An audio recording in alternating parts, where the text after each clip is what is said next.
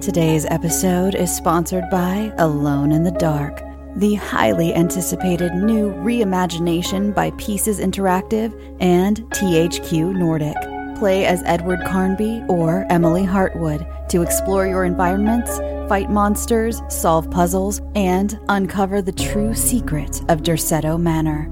Our favorite heroes are brought to life by Hollywood stars Jodie Comer of Killing Eve and David Harbour of Stranger Things, who lend not only their voices, but their appearance and their formidable acting skills to the brave protagonists. Experience a deep psychological story that goes beyond the realms of the imaginable, all dreamed up by Mikael Hedberg, cult horror writer of Soma and Amnesia. The team at Pieces Interactive is supported by monster designer and legendary Guillermo del Toro collaborator Guy Davis, as well as Doom jazz legend Jason Köhnen, who provides his eerie and haunting melodies for the right atmosphere. Alone in the Dark is available March 20th on PS5, Xbox Series XS, and PC. Pre order your copy now and escape into the dark. Does Monday at the office feel like a storm? Not with Microsoft Copilot. That feeling when Copilot gets everyone up to speed instantly? It's sunny again. When Copilot simplifies complex data so your teams can act, that sun's shining on a beach. And when Copilot uncovers hidden insights, you're on that beach with your people and you find buried treasure. That's Microsoft Copilot. Learn more at Microsoft.com/slash AI for all. Good morning, afternoon, or evening, and welcome to the Bloody Disgusting Network. The passage of time will now bring you to something strange, unique, and idiosyncratic. Have a good time. My friendship to all of you precludes my involvement with any one of you. But if you wanna make love, then I do too, and I'll be right there behind you.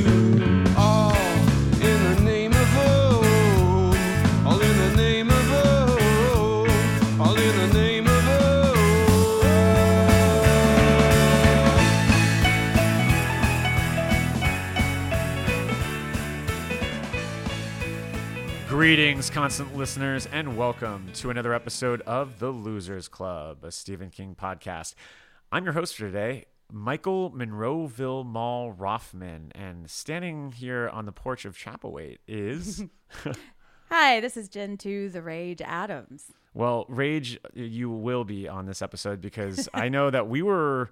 We're talking to Adrien Brody, star of Chapelwaite. If you couldn't tell, um, he, Yes. uh, he he plays Captain Charles Boone. um, I gotta say, when we first got news that we were going to be interviewing the cast and crew of Chapelwaite, I was pretty excited about the possibility that we were going to be talking to Adrien Brody. It was surreal. I, I've I've definitely spoken to Oscar winners in the past or those, but the, there's something about Adrien Brody that like, um, I don't know. I, I had a little anxiety going into this interview. What about you? Oh, absolutely. I mean, you know, I haven't done too many interviews with actors before, and I have never talked to an Oscar winning actor who is also a bit of a dream crush for me. Um, so, yes, I was super nervous about it, but he was really cool. Like, He really was. back, really kind, you know? Yeah, I was kind of I I was kind of blown away by just how um, even cooler he was in person. Um, Mm-hmm. you know, not in person, but like I guess in Zoom is kind of like quote unquote in person in Yeah. a way. The closest to person we're going to get right now. Yeah, it was funny. So we got off the phone and um, and Sammy was like, "Oh, what did the the um, what is his what did he look his room look like?" And the best way I could describe it is like I, it looked like he was like in a foyer or something. you? Uh huh.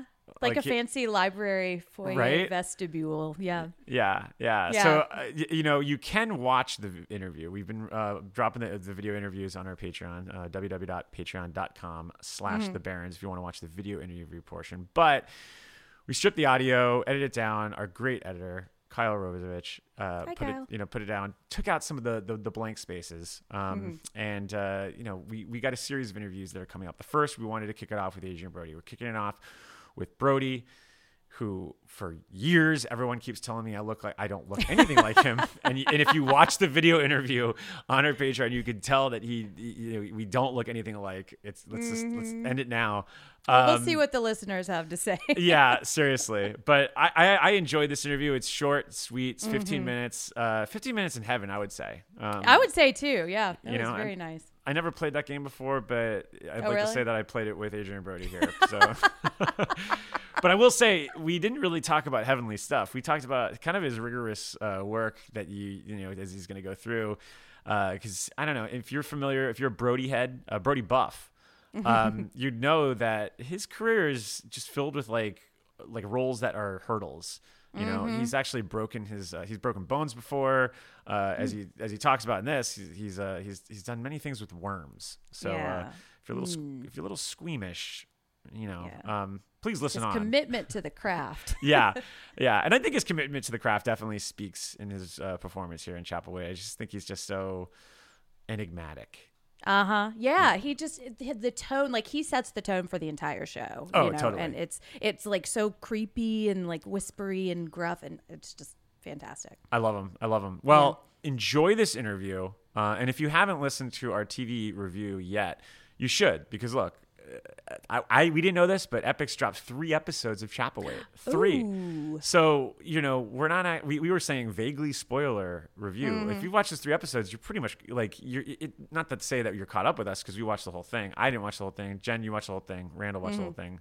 I think Caffrey watched five episodes, but you'll get the good gist of what we're talking about in that episode. So, you know, go back, listen to the TV review, and then enjoy these chats because we got uh, Adrien here coming up. We got Emily Hampshire that you'll see uh, in the feed next. And then we also have uh, the showrunners and masterminds of this show. So it's going to be, it's, it's, an, it's an exciting run uh, that we have coming up. But first, let's talk to uh, Mr. Boone himself, uh, Mr. Brody. Hi, Jen and Mike. How are you? Good. How are you? Good, good. Yeah, really well. Well, Adrien, you know, you're certainly no stranger when it comes to period pieces, and I and I wanted to know, especially as someone I, who loves history, do you have an affinity for history? You know, especially when it comes to choosing projects for yourself. Um, I like when um, you can immerse into a world that isn't so easily blurred with the, your day to day life, and that you can really pull yourself as a person from that your world into and and really start contemplating life in another time. Um, Yeah. So I do like that. I mean, my father was a history teacher, so we we hopefully learn from our past. I think there's an element of that that they they try to uh, weave into Chapelwaite that you know it's. Uh, we haven't learned from our past well enough, obviously, but um, but but sometimes we do. And I, you know, in the case of something like this, the the advantage of being in the 1850s, for instance, is that the stakes are so much higher. I mean, you know, mm-hmm. you don't have any of the of access to information that you would in, a, in a, any later time in history, and so you are literally in the dark. Yeah. And when when strange things start happening, as an audience, it's very exciting to be find yourself in that world, and definitely as an actor to to, to only have at your disposal the you know a match and a and a lantern and a, a blade or a very primitive you know weapon that you have to you lo- load a single shot in, and you know it's just it's a very different story. So I I, I Mhm. love that aspect of it. Yeah. Yeah. But what's your relationship with the world of Stephen King? Did you grow up reading his books or are there any films of his that particularly get under your skin?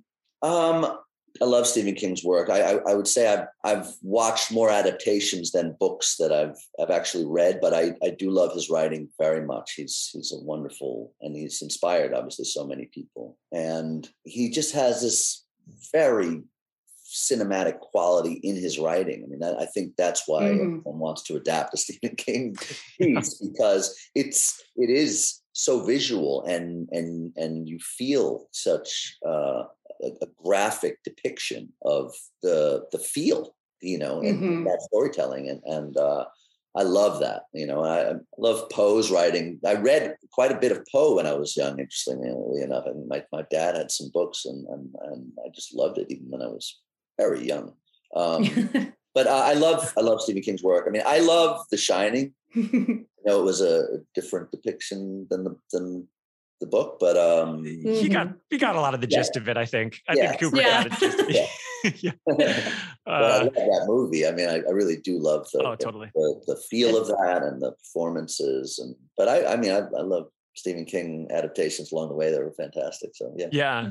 What what about horror? You know, because I, I you have a you have a great relationship with the genre. I mean, you got to work with Dario Argento. Mhm. Um, you know, were you a big fan of this genre growing up, also, and even Yeah. now? Yeah, I am a fan. Um, I used to go to see every Nightmare on Elm Street when they come out in theaters. Awesome. And uh, I remember I remember meeting Robert Englund once and being super a, a fan. That was a really oh, wow. um, but like you know, I, I, I, I, yeah, I, I guess I do love the thrill of it. I, I think definitely through my adolescent age and my juvenile delinquent friends, we that we got a real thrill in just seeing horror movies, and I like being a part of conjuring that up now hmm you know, that was a big thrill for me. And you know, even with working with Dario, like I, I think Suspiria and all that, they were just so crazy, so crazy and and rich and odd. And I wanted to explore what that was like working with him and and and that style of very graphic horror. And Oh uh, yeah. yeah, it's, another- it's, it's a, it's a very different, very different approach, obviously, to Chapelwaite. But I like I Mhm. like the world. Yeah, I like it very much. Is that And kind of what drew you to- and all of that? I mean, I like elements of of things that are much greater than than us Yeah. mm-hmm. to contend with. Yeah. Yeah. Is that kind of what drew you to this project and to the role of Charles? It was uh, it was part of it. I mean, um, of course, I I love that this was an adaptation of Stephen King's Jerusalem's Lot, but I I guess as a man now, I I related to a lot of what I admired about Charles Boone, Mhm. which is this fortitude and pragmatic um, approach and a tenacity. You know, he's someone who had to overcome a lot of tragedy personally in his life, obviously, and Mhm. um, now with incorporating a family and having to with his wife passing having to be in a new world being a single father with the with just with that responsibility just trying to be there even emotionally present for his children and he spent probably most of his days running a ship and dealing with men on a ship and keeping order it's it's a big shift for a man i would think during that that time period and Mhm. having the mother around and and um, and then now to have all of these threats coming and then contend with his own mental condition that he's reeling from uh, i think that all was very attractive to me it's just a- an avalanche of work for a man Yeah. who have to overcome. And um, I feel like you know, in in a way, I learned from all of these characters, and I, it, it give, it's a it is a process. We sit and watch a finished film or or an episodic depiction of a story, but each moment is such it takes so much consideration um, that to internalize that that it's um, there is growth from it and Mhm. uh, and then when I come back to my life, it's usually much easier than the characters that I choose to inhabit. So I, I would hope so. Yeah. Especially by comparison for Charles. I mean, from the get go, he really does have just so much on his plate. Like he never gets a load off. Like you, you pretty much have to walk into this role knowing that you're just, uh, you know, on a bed of needles or it's, Yeah, you know, like uh, so much anxiety. Was that exhausting? You know, like being on edge like that whole time. I mean, you really Yeah. don't get to let up. yeah, it's exhausting. Um, but I we'd have to look through my IMDb list of films for me to tell you a, the the couple films that weren't exhausting or the couple. I was going to say, I've chosen. I mean, some people have made a career of finding things that are less challenging in that way. But I, like I said, I, I must have some perverse uh, masochistic tendency. I don't think that I really am, but I, to be honest, I really want to honor the hardships that I am conscious of that so many people really do endure. I think that Mhm. is whether it's a fictional thing that has all these heightened and you know other supernatural elements, or or it's the pianist. Yeah. I I yearn to greater understand and convey the complexity of humanity and the grave issues that all of us as individuals have to contend with in our lives, which no one is really free from. No one, Mhm. but others and the- the characters that that I find fascinating have had a lot a lot of hardship and and in spite of that triumph. And i believe Yeah. that is the the through line of what attracts me to a role is being somehow heroic in spite of all the shit that you have coming raining down on you. Mhm. and if you're able to do that to a certain degree that is heroic. If you're able to spare you know do your best to to spare the suffering for your children or the rest of humanity while you've got visions of worms pouring out of your boat you know that's a, that's a triumph Yeah. Yeah. Well, we wanted to ask about those worms too, Yeah. um, because there's so much of like it's an emotionally challenging role, but I feel like there's a lot of like, and it's a, kind of an endurance test too. Yeah, like, did, did you really take an ice bath, or was that a problem? um, the wor- the worms were real i have taken real ice baths it was not really practical in this so much um, Mm. um, but I have done real ice baths, and I've done I've done quite a bit in in my uh, tenure. Um, uh, but yeah, we we we had a worm wrangler. We had real worms. I took a bath of worms. Oh had- my Ooh. I- god. it was my suggestion to put the real worms Of up course. my nose. Wait, up your nose? You you Yeah, actually but did I really inserted a worm, uh, which was probably not smart. Like everybody, everybody was so afraid of, you know, do, following COVID protocol. And then I was like, oh, that's probably, it's a really like sensitive area. Like, I, who knows what I can right. so, Oh but I, I, I was, you know, I get so excited about this is going to be really difficult for me to do. Like I've done films, I've eaten, I've eat, I ate a worm in another movie. Uh, not to digress too much, but uh, I did a film called Wrecked, and we had a moment that I was trying to convince the director to shoot. My character is broken and on the floor of a forest, another walk in the park, literally. Who couldn't walk, and there was this worm on the side of the river drowning in a rock in a in a pool of water inside of a rock. And it was Yeah. so tragic. And i said this is my character's story. He's never going to get out. And i said you need to film this. You got to shoot this. And he wouldn't shoot it because we were late. And i said i'll eat it. He said you'll eat it? Grab the camera. And we shot it and we did an over the shoulder of me observing it so the audience gets to see it and i contemplate that and then the character's hungry and i pulled it out and i ate it Oh my Wow. and I did god. get, I did get sick from that I was Oh, gonna say, yeah. I, I feel like that would uh God. So would you because I know that in the past you've done your own stunts, broken your nose in a lot of those stunts. a lot of those stunts, but enough. But enough, I was gonna Enough to not want to get break it. Is there anything where you've just been like, I mean, because now we know that you've eaten a worm, you've been able to put it in your nose. Is there anything that you're like, no deal, not going to do it? It's, this is too far. I'm not having it. Um, we'll see. I mean, I'm not looking for. I don't look forward to them. By the way, yeah, no, of course I mean, not. Not, it's not. That's not something I go. Oh, I can't wait for the day to eat the worm. That wasn't even in the script, by the way. It Oh just my happened, God. and that's how I'm committed. I'm so committed to you know, the guy, the guy had no food, and guy, you know, that I believe that he might do that to justify getting it in the movie. I'll do it. Um, Well, but I have to love the, I have to love the, I have to love the work, and if, if Yeah. we're all, if we're all conspiring together, and the work is good, is I, I go through pretty great lengths. Yeah, like I will say the work is great. So, Thank you, know, sir. Thank it- it's all paid off. So great. thank you so much and, and good luck with everything. This is awesome. Yeah, appreciate it. yes, Yeah. thank you. All right. All right. Bye, guys. I got some hot friends. God, I got some hot friends.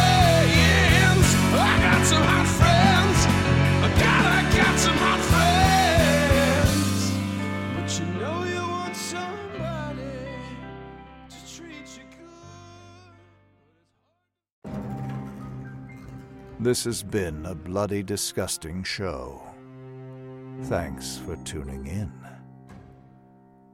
If you like our programming, consider searching for other bloody disgusting podcasts, such as Creepy, Horror Queers, The Boo Crew, SCP Archives, Nightlight, Margaret's Garden, and more.